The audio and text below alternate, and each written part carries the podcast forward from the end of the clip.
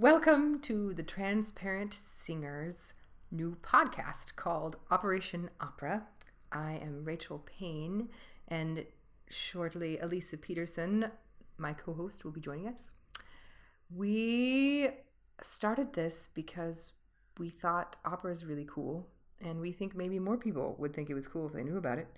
And so we're going to talk about all kinds of things relating to opera and what's going on with it in the world today and yeah, it's going to be fun. So, our first podcast today is going to be on Florence Foster Jenkins, the movie that recently came out. Alisa I both saw it this weekend, and we had a lot of thoughts. So, we're going to share them and let us know what you think. Also, we live in different states, so this is a phone call. Thanks. yeah, I'm actually really glad that I went on my birthday to go see it because um, it was it was kind of therapeutic in a way. I feel like I don't know. Um, I it wasn't therapeutic in the sense that like I because I because you had said this and a few other people had said this that you know the the, the film made them cry. Like a lot of mm-hmm. people were really you know really moved by it, which is great, you know, and I I suppose I was too, but I felt I don't know, I felt kind of excited as I watched it and I was laughing hysterically so many times. Yeah. I don't I don't know. Did did you what was what was your experience? Like what did you think about it? Well, I had a lot of deep thoughts about it. I'm not going to lie. I like to have those deep thoughts, you know me. Mhm. But uh you know, I never knew that she had syphilis. Yeah. Um, that's something that that I never knew until I watched the movie, and I was introduced to her probably ten years ago or more, maybe like eleven years ago. Yeah. And uh, when I was in graduate school, some people were sitting around listening to her Queen of the Night and laughing, and I was like, "What is the point of this activity? like, why is this a cool thing to do?" Like, someone, Amazing. you know, someone recorded themselves singing the Queen of the Night, and obviously doesn't have the the vocal skills to sing the aria and we were listening to it laughing at her. I was just like, mm, whatever. And I knew that her name was Florence Foster Jenkins, but I didn't really look into it any further because I was like, well, what's that going to get me, like researching this person? So I learned a lot from the movie. Um, first and foremost, that she had syphilis, and I was thinking about sort of this this idea of if you knew you only had a month to live, or you know, like what would you do? Yeah. How, how yeah. would you live your life differently if you knew that you had a terminal illness that you could die at any time. Basically. And that's how she lived for what? What did she say? Like fifty years. But my favorite, like in that moment, they're like, "Oh, you know, the usual mercury, arsenic. arsenic. it's yeah. like you know, poison." like, I know that perfect. Oh man, you know, and then I went in for a good bleeding. You know, gosh. Yeah. Oh, oh man. Oh, but maybe those things are actually better than syphilis. I don't know. I mean, I don't know, but I do love this idea. Like sort of what you're getting at is this, you know, what how would you live your life if you knew that it was, you know, eminently going to end or mm-hmm. imminently, sorry. Um but also and in her case eminently as well yes yeah mm-hmm. um yeah just thinking about also how the music kept her alive, right? Like that was sort of, yeah. you know, one of the sort of undertones I felt. Sorry. That no, no, no worries. I I love that idea that and and you hear all these cheesy sort of quotes, you know, it gives music gives wings to the soul. You know, in, in her case, actually it gave her literal wings. Um Yes. um, yeah, and I wonder how much of her lack of knowledge about her gifts or or not gifts was simply because she was a little bit off from taking that medication or you know, taking that poison. Yes. like like how much did she not recognize simply because she was really just kind of not with it? Yeah. And what a Absolutely. happy person for someone who's not with it right? Like right. Yeah well, I yeah, I thought about that too. That's why that was the first thing I brought up is that it it's a completely different spin on Florence Foster Jenkins when you find out that she had syphilis, which we know causes insanity. Yeah, exactly. And so, uh, yeah, I mean, because before I was like, you know, it's a really rich person with an ego. Um, you know, these people exist today as well. Um, people who want performing opportunities and can buy them for themselves without without earning them with training and, and all the hard work that goes into usually landing a gig. You know, they just set it all up. And uh, and I thought, you know, this is vanity or, you know, I mean, we joke about people being crazy, but she honestly probably was a little crazy. Oh, yes. Syphilis, mercury, arsenic, you know. I mean, you don't decide, you know, to be lowered into, you know, onto a stage wearing, you know, like crazy costumes. I mean, well, I guess you could. You could if you ran your own theater. You can do whatever you want. It's like, I mean, look at you. I mean, there's all kinds of rock stars that do all kinds of crazy things on stage. But um This is true. but also um, the decision that she made to do that often and this is not something that was talked about or really shown in the film was how much she did that in public like she would wear the craziest outfits out and just Oh. like she yeah she was constantly making a statement that was like a terrible statement and she didn't care as long as she was in the papers like that seemed to be Hmm. sort of that was that was not some like this, this was definitely a much sort of softer version of her i would say than Yeah. than some of I- the severity that she really sort of had at least from what i understand in in in her actual history Yeah, I wonder why that that um, detail was omitted from the movie actually, because that that makes it very different.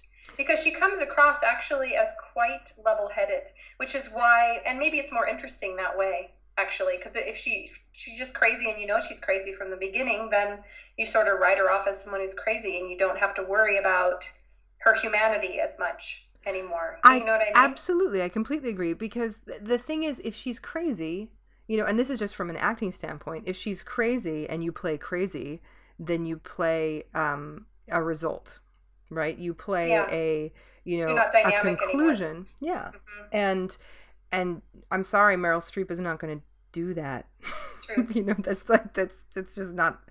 As an actor, she just she doesn't do that. It's not that's not an interesting choice. Yeah. Well, and they didn't reveal that she had syphilis until a good bit into the movie, too. Yeah. And so it kind of left you to wonder, like, what is going on in, inside of this person's head? You know, um, why would she? Why would she do this? I mean, obviously, when they were when they were giving the concerts for her friends, that was kind of a different thing, you know. And her friends were very sweet and maybe not as discerning, but maybe just wanted to be supportive of her, Oh, and that's great. Yeah. Yeah. Well, but I, I loved how they actually played that off a little bit with some of those old women that were like, I'm sorry, could you repeat that? I, I couldn't quite hear you. You know, and it's like, well, yes, if you're deaf, she's amazing. You know? like, yeah, that's true. yeah. I, um, yeah, I don't know. I've thought about this because I was introduced to Florence Foster Jenkins when I was probably, I don't know, freshman or sophomore in college. You know, at some point when you've been in school long enough to realize that maybe you're not as great as you thought you were coming from the high school where you're the only one that did what you do, you know, and then Mhm. you're there with a bunch of other people and they're like, well, you know what?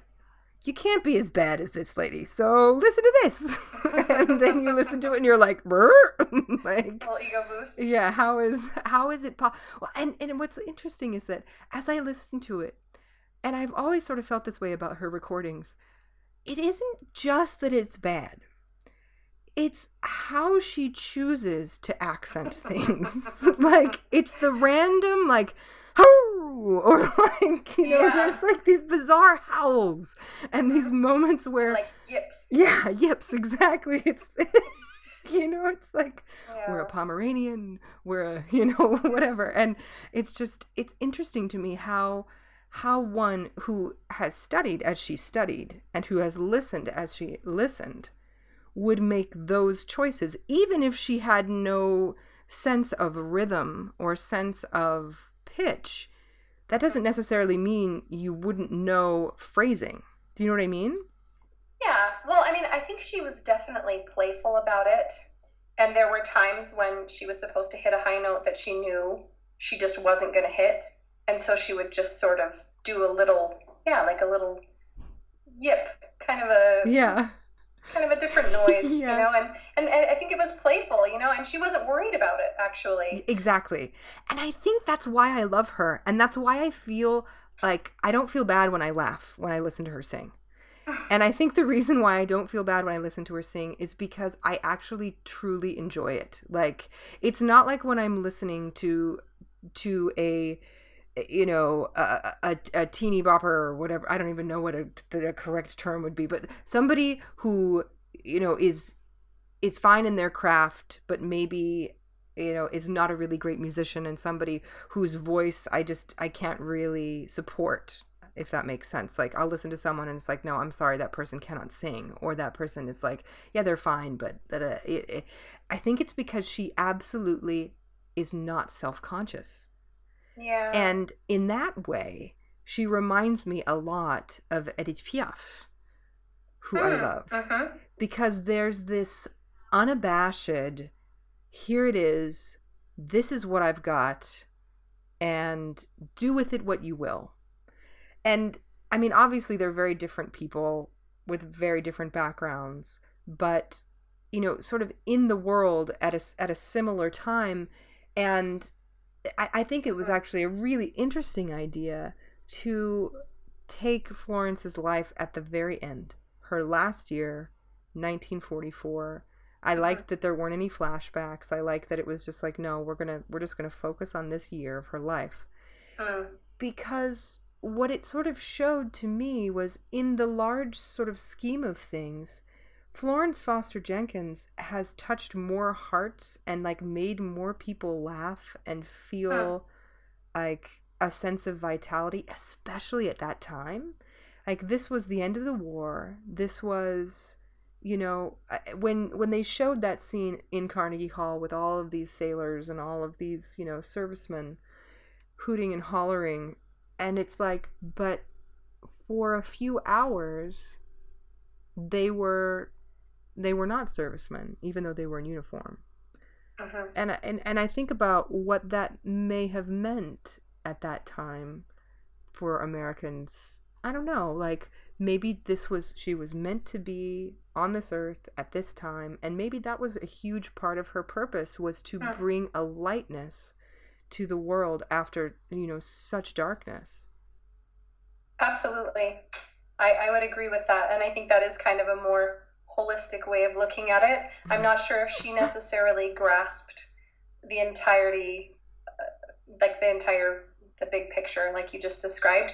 But, and I say that because the, the two, um, the two military guys who um, found her when they were having brunch or whatever the next day, I think that's what it was. Yeah. in the when- film, yeah, when they showed in Yeah. the film, yeah. hmm When uh, St. Clair was had had tried to buy all of the New York Posts, and so that she wouldn't see that review, Right. and she ran into them, and they said, "You have such great comic, Comic timing. timing. Yeah. and that wasn't the compliment she was expecting to oh, receive. oh, uh, yeah, of course not. Of course not, right?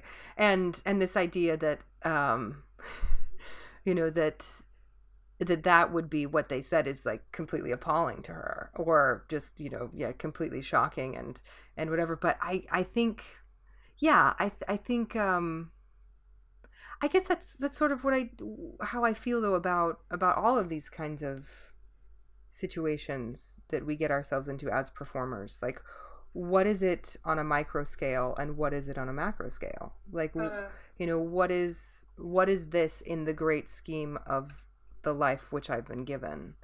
And Right.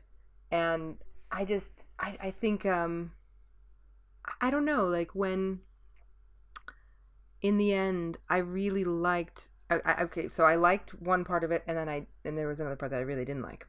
I liked that they showed her as I imagine she saw herself and heard herself. The way that, you know, all of a sudden her outfit wasn't quite as outrageous. It was still, you know, over the top, but it was beautiful. And, you know, she only was wearing like a string of pearls and lovely dangling earrings instead of like a strange head thing that also included like a peacock whose face was coming down in front of her. Do you know what I mean? Like what like part was that? Remind me, because I At the very end, um, at the very end, as she's dying. Are you talking about the? But it, she had wings on, right? Was Yes. It, wasn't it the all white? Uh-huh. Yes, it was sort of like this is sort of the angelic version of her, and, And she's what? singing, and when I've sung my songs to you, I'll yes, sing I'll no sing no more. Yes, and I feel like that was meant to, and I could be wrong, obviously, but it seemed to be meant to me as, as sort of a mirror of how she imagined herself to be or how she is now having gone to the other side like Yeah. this this idea of being able to sort of become one with with what was imagined or what was hoped for Mm, and. I like, but what I didn't like was that whoever they got to, I shouldn't say this, but I feel like whoever sang that, I was like, really? This is what we got?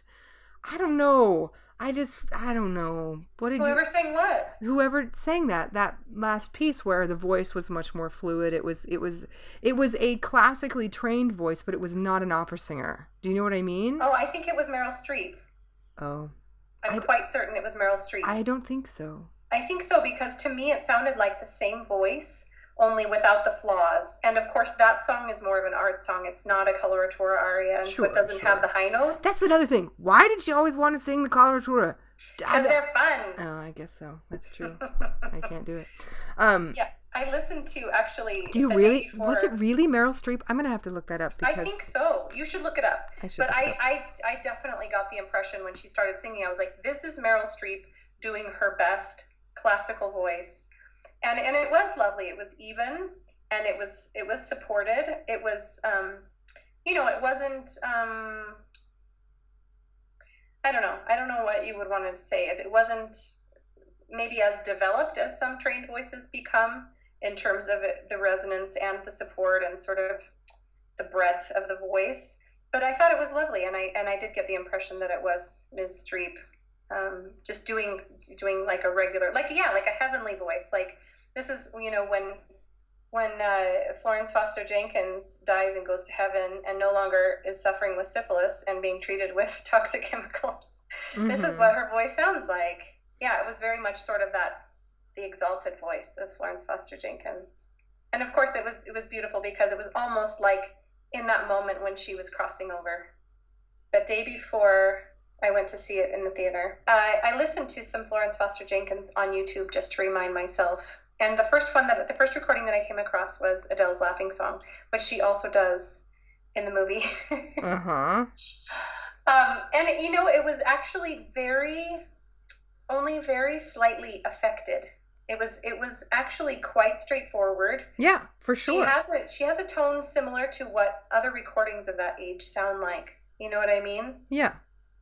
Um, and so yeah, there were times when it was just sort of like. "Meh." She kind of did this little like laughy thing where she kind of didn't really sing it, but she she kind of squirreled around it, you know, like she does. but uh, on another note, I loved the singer that they had for it was uh, Lily Pons at the beginning. Oh, but that was actually Lily Pons recording. That that girl, yeah, that that was Lily Pons singing. Yeah, that was the recording of Lily and it was just a lip syncer. Yes, she lip synced. Which man, I would not have wanted that job. Oi. I have never heard such a such a recording of Lily Pons. It was such such good quality.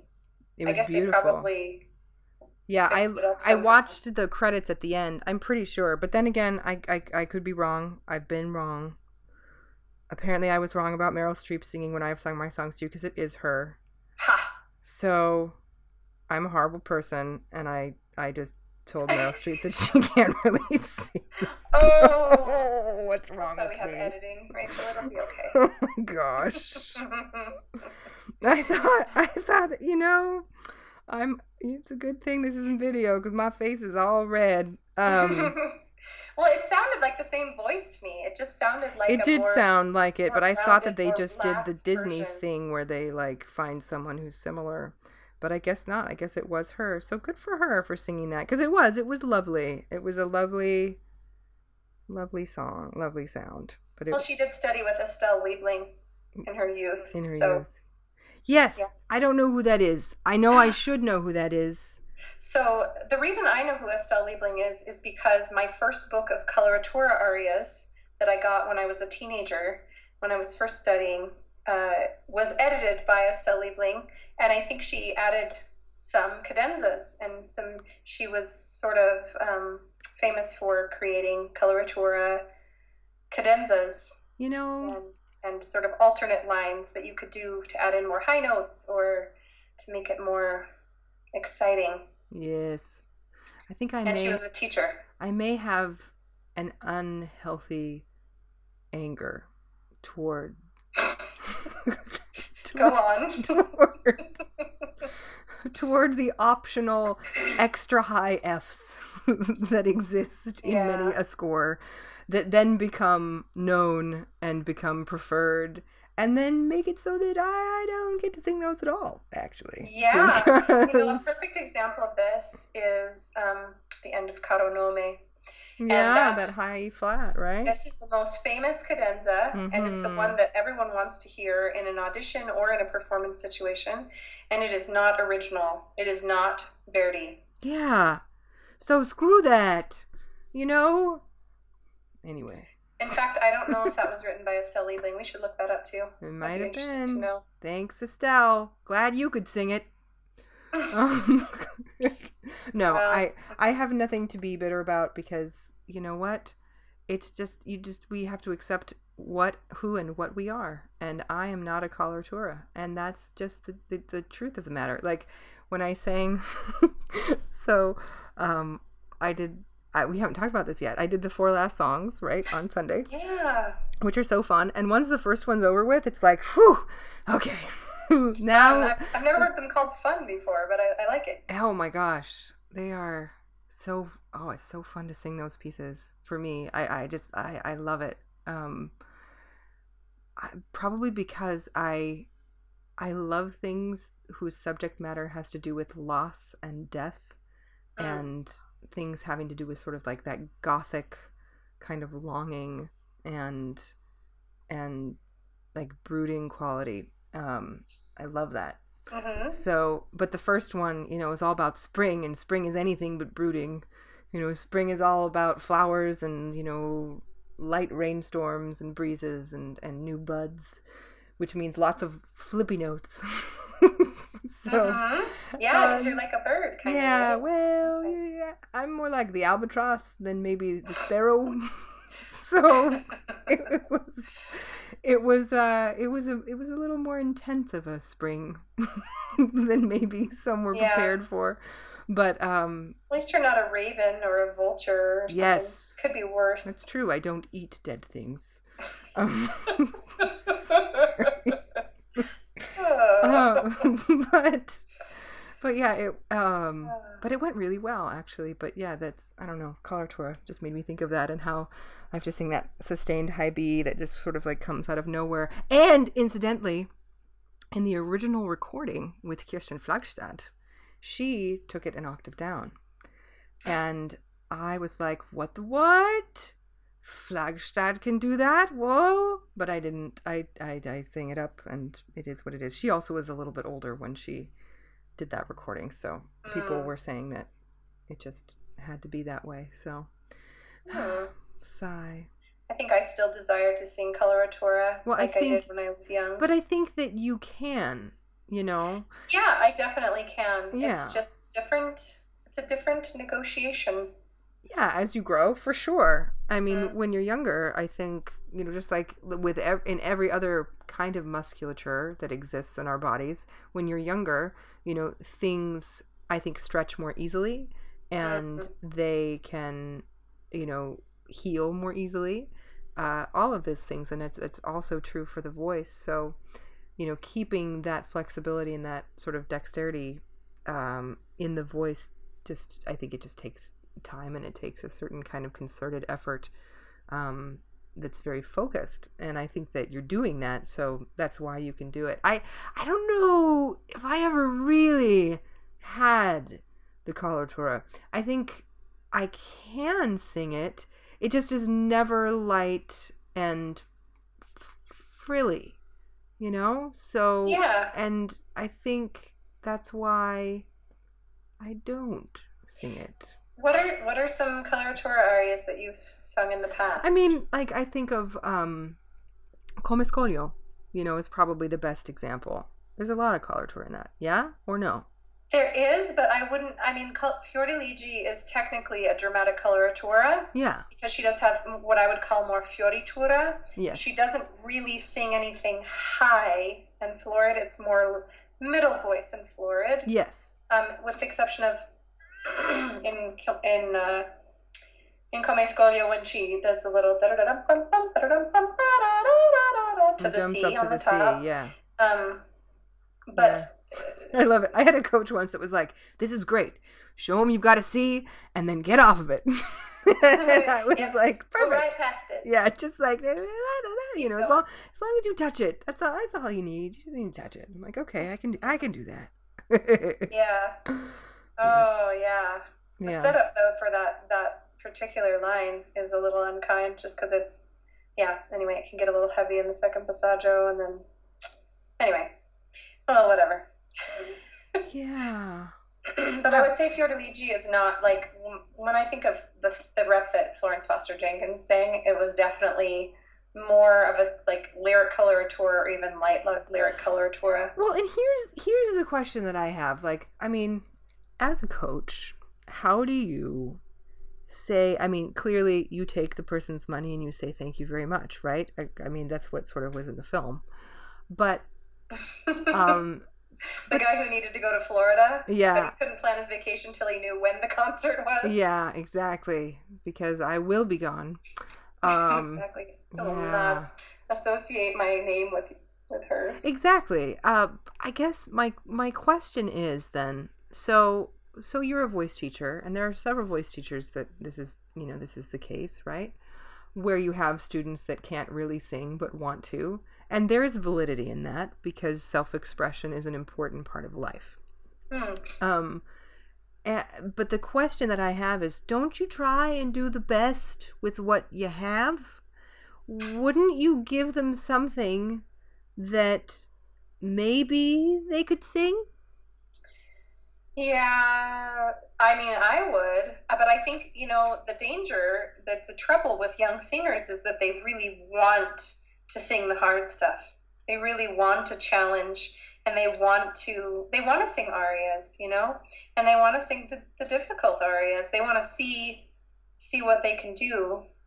And I think to try to keep people in art songs and, and teach a, a foundation of technique is a really tough pill to swallow for a lot of students of voice. Absolutely. I mean for sure. But I guess I'm I'm I'm mostly speaking about the people who are at the Florence Foster Jenkins sort of level.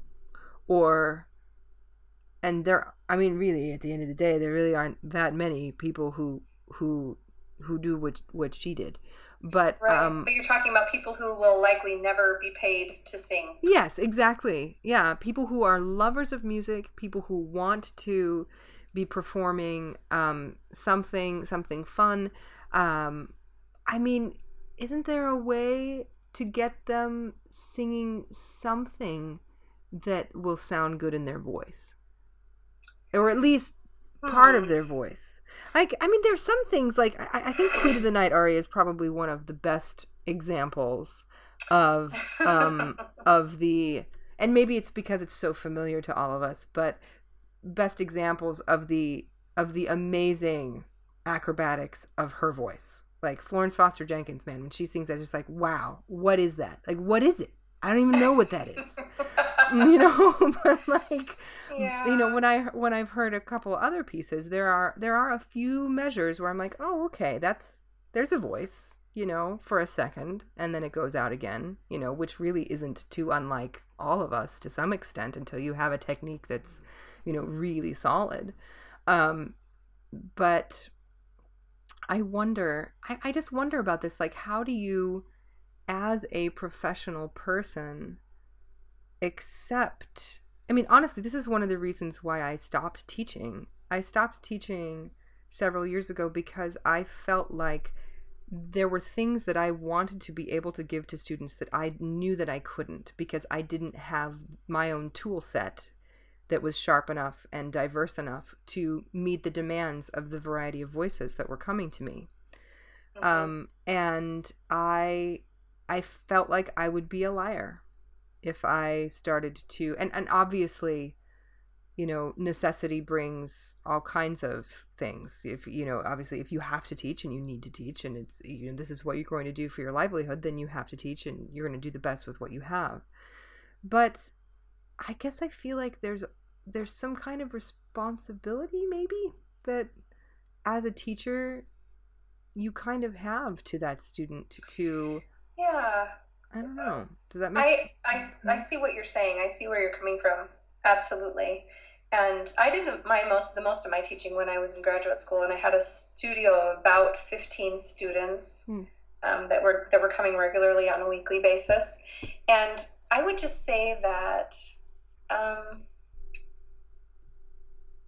i think uh, students are come in all varieties and some of them have strong personalities and things that they want to do and they would just as soon say that I sang this aria or that aria because they can actually phonate on all the pitches, even though, you know, it's not necessarily musical. It's not. Oh, man, there's and no I vocal feel, line. right, and I, you know that's what I, mean? what I think about. Like when I think of the word phonation, I'm like, man, there's a pretty broad definition for what that yeah, means. absolutely. Because Florence Foster Jenkins was phonating. Was she?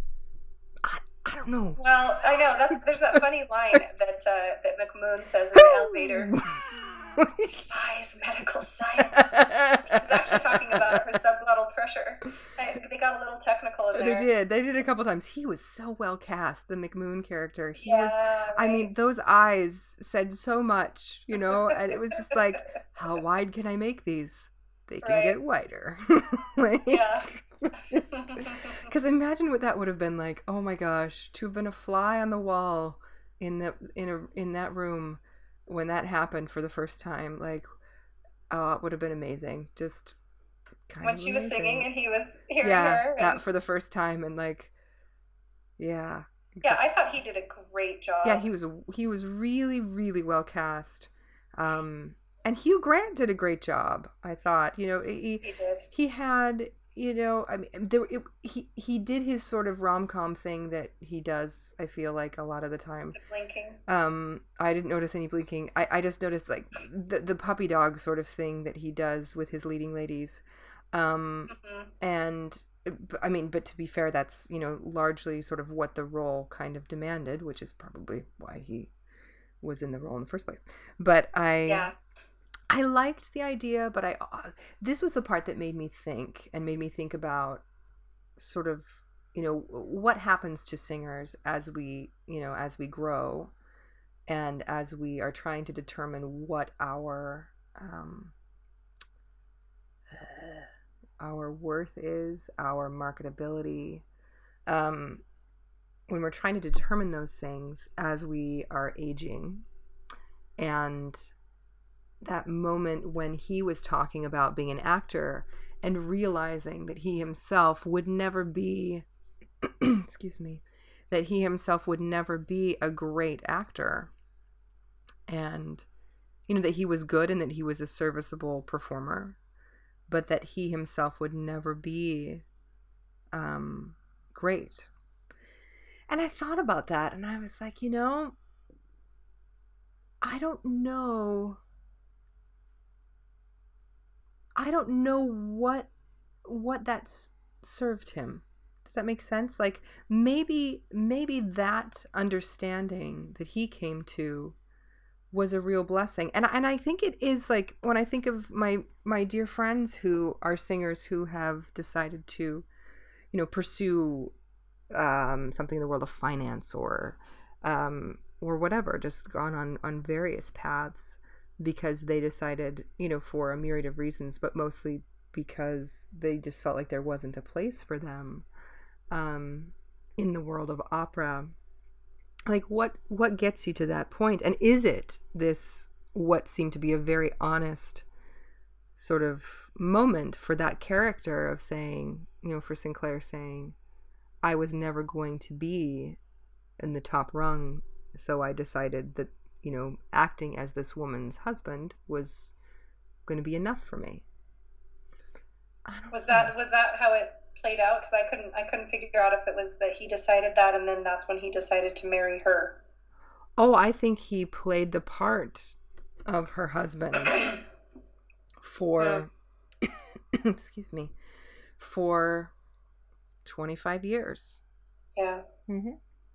I wanted to say to go back to what you were saying earlier too because I really love this analogy of sort of each gig being a tree and then there being a forest and then that forest being part of the landscape of the world and like the overall picture you know what i mean and not mm. and and sort of sometimes we we can't we can't see the the forest for the trees right totally. and we sort of look at our individual gigs and how many of us as singers i know that i did this constantly when i was working locally particularly was just sort of taking for granted these opportunities that I had to sing with orchestra because the orchestra wasn't as good as I wanted them to be. yeah. You know, but there yeah. were thousands of people in the audience who got to hear classical music and their lives were affected. And so this there is sort of a big picture that I think we miss a lot of the time. Um, and and who knows how much of that Florence Foster Jenkins actually understood or or hmm. maybe she was just like you were saying she was placed at that time you know in in that way with that money with that spirit with the syphilis whatever everything came together in order to to enliven and uplift the spirits of all those servicemen and other people who came to see her at Carnegie Hall. Well, yeah, and that those recordings, I love how they showed it in that one scene where St. Clair gets really angry and he tries to take it away from them. But here are these people who are listening to this recording and laughing their heads off. And i mean sure you could be incensed by that and say like oh it's so insensitive. Like this is a person who doesn't know that they're terrible so you shouldn't do this. But it but at the same time it's like i really honestly feel like because everything that she did was with her whole self mm. there's nothing to be ashamed of and so embrace the fact that this was fully she was fully realizing and fully experiencing who she authentically was and that to me is something to be celebrated and laughed yeah. because it's like and yes and it's hilarious because because it's so bad. Like but it's also like uh, it's but it's amazing like that she could do it. Right on, on a certain level you're always sort of expecting you know as a as a an audience member of, of hollywood films you're sort of expecting this resolution and this happy ending and sort of this you know like when she got really nervous i think it was in the first concert that she did at the the ritz-carlton. Mm-hmm. um, but maybe it wasn't. Maybe it was at carnegie hall. Maybe it was both. But um, you know there's sort of this this moment of doubt where the heroine is like not sure if she'll succeed. And then you're sort of expecting her to come out and and and and, and prove to be the champion you know? And like it, that never happened with this movie. There never was i mean yes her spirit prevailed but musically like she was always terrible it yeah. never it never you know she never came through on top and i guess this, that's sort of why right and i and for me i think that's why i love it so much is mm. because that isn't that isn't it that isn't yeah. all of it that isn't what it's really about like right. um, and life isn't always wrapped up in a pretty bow absolutely it's messy. oh my gosh it's life is messy and and life is more it it isn't the music it's what the music was to her.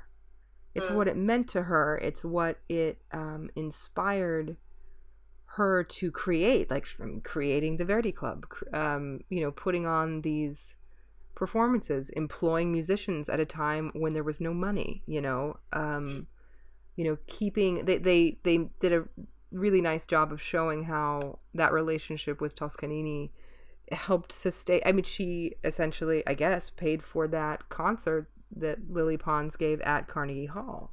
Oh i didn't know um, that. well that's that was sort of what was implied. I don't know if that was actually what happened but i wouldn't be surprised because she was a musical fixture in the city at that time. Mm-hmm. yeah. So right yeah and toscanini was coming to to ask her for money yeah and i love she's like oh but he he brought me a record. Isn't that nice? You know? Like, yeah. um, Well, and she was moved to tears by Lily Pons' singing. That's right. That's right. And I mean, the world could use more of the people that just love to sing and appreciate the beauty of others instead of the critics that sit there and say, well, you know, that E flat really wasn't that great. If she just had a little more space on top, that would be lovely. You know what I mean? Like, Yeah, it's, it's, it's true. Everyone's kind of an expert. yeah. And that's why we end up taking ourselves so seriously, is because we're under the microscope.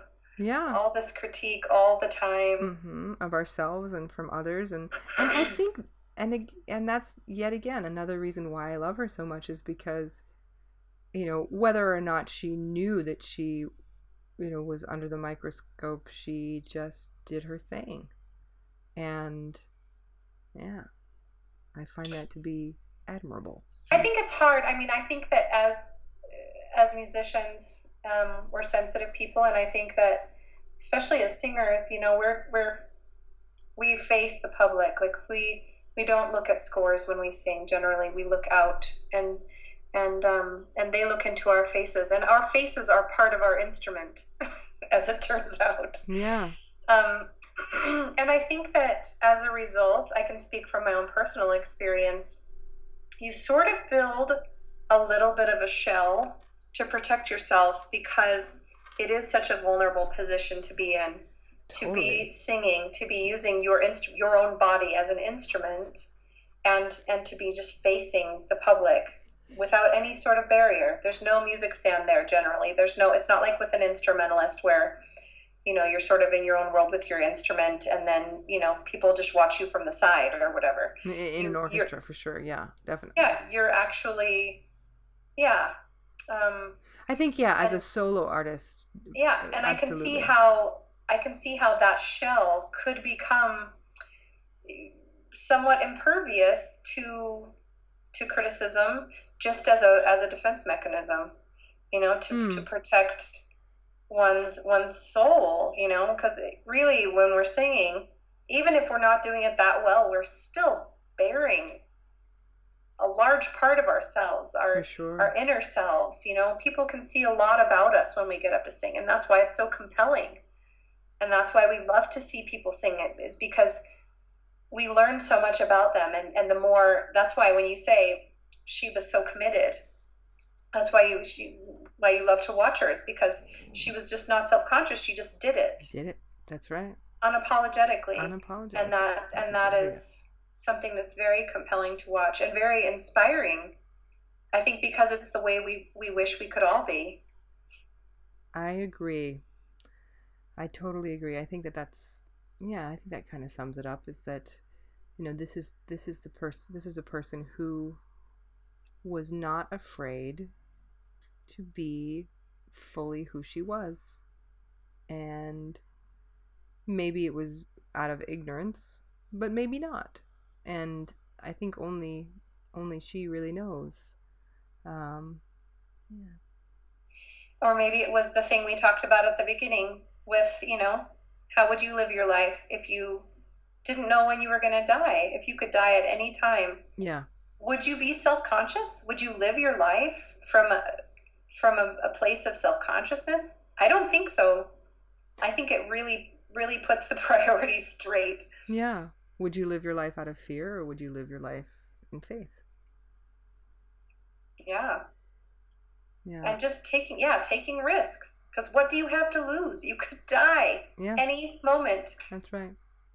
Well, I think that that's sort of the goal, right, of every I, that probably one of my the my the favorite thing that I was told once by an acting teacher was the advice I was given was Rachel, every time you get up to sing, you need to think of it as both the first and the last time you get to perform this.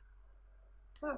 And I really liked that advice. And I've sometimes been able to do it. Um, not always, but when it's there, that feeling of you know that's sort of the balancing act is that you're balancing something as new and fresh and also as um something Precious. yeah precious that that will not be here and and Hmm. it's that sort of give and take and that that sort of pull back and forth that that creates that inner life that is then visible and sort of experienced as a living breathing thing for an audience member. Um yeah anytime anytime you can be in it and be you know really in it i think uh it becomes something really kind of incredible for for people and memorable. You know it becomes something that and i and I, honestly i think that's one of the reasons why people fought to go and wanted to see her perform it wasn't just to laugh at her it was because there was a compelling thing about the fact that you know the way that she just was It- yeah. it, was compelling and Yeah. and and i think i mean and this is me like obviously projecting obviously um but i think on the other side you know if she's in heaven i think that she's really proud of what she did like Yeah, she said people can say that I couldn't sing. That's right, That but I can sing, but they they can't can say say that, I, didn't sing. that's right. I love that. I'm like you go girl. That's right. You know just she did it. you did it. You did. Yes. You know, I think actually an analogy that came to mind with this lack of self consciousness and, and sort of wanting to be that way and, and admiring people who are that way is celebrities or, yeah, people, I would say people in the public eye who, who carry extra weight and don't hate their bodies. That's something Mm. that's that's really hard for people, you know, but we all wish that we could be that way. You know, we all wish that we could love ourselves the way that we are and yet we find ourselves you know hating the fact that we carry a few extra pounds Mm. um, yeah it's it's interesting but there are people who legitimately love their bodies just the way they are without feeling like they need to you know be a certain size or or look a certain way. Yeah. It's pretty cool. Yeah, it is so important to uh, you know to to want to want to look a certain way and feel a certain way because that's how you will be your best self and not because that's how somebody else thinks that you'll be your best self. right Like it just it can't come from an outside source because if it does like that'll that'll just, you know you know be a hamster on a wheel. It's it's too you know not just because you're trying to lose the weight, but you know yes like you've said to me before Huh? if you're if you're not enough with without it you'll never be enough with it yeah, that's right. I really feel that way. That's yeah, that's a that's the thing that's always stuck with me for sure. So, speaking of people who are completely committed and unapologetic in their performances, I have the distinct pleasure of seeing Ms. Joyce DiDonato twice this week, which I hope we'll have the chance to talk about. Yeah. Um, tomorrow, I'm going to a master class, and the following day, I will get to see her in concert. So, I'm very excited to see That's- what she has in store. Um, Yay. Yep. Yep. That's awesome. Yeah. Yeah. And I will bring I will bring my full report. Yes. I would love it if if we could talk with her. That would be so cool. Ooh. Yeah, she's great. Yes. All right, so that's our report then for Florence Foster Jenkins. Um, it was fun to chat. It was fun to chat. Yeah. Okay, I'm gonna turn this off now. Okay. Okay. Bye. Bye.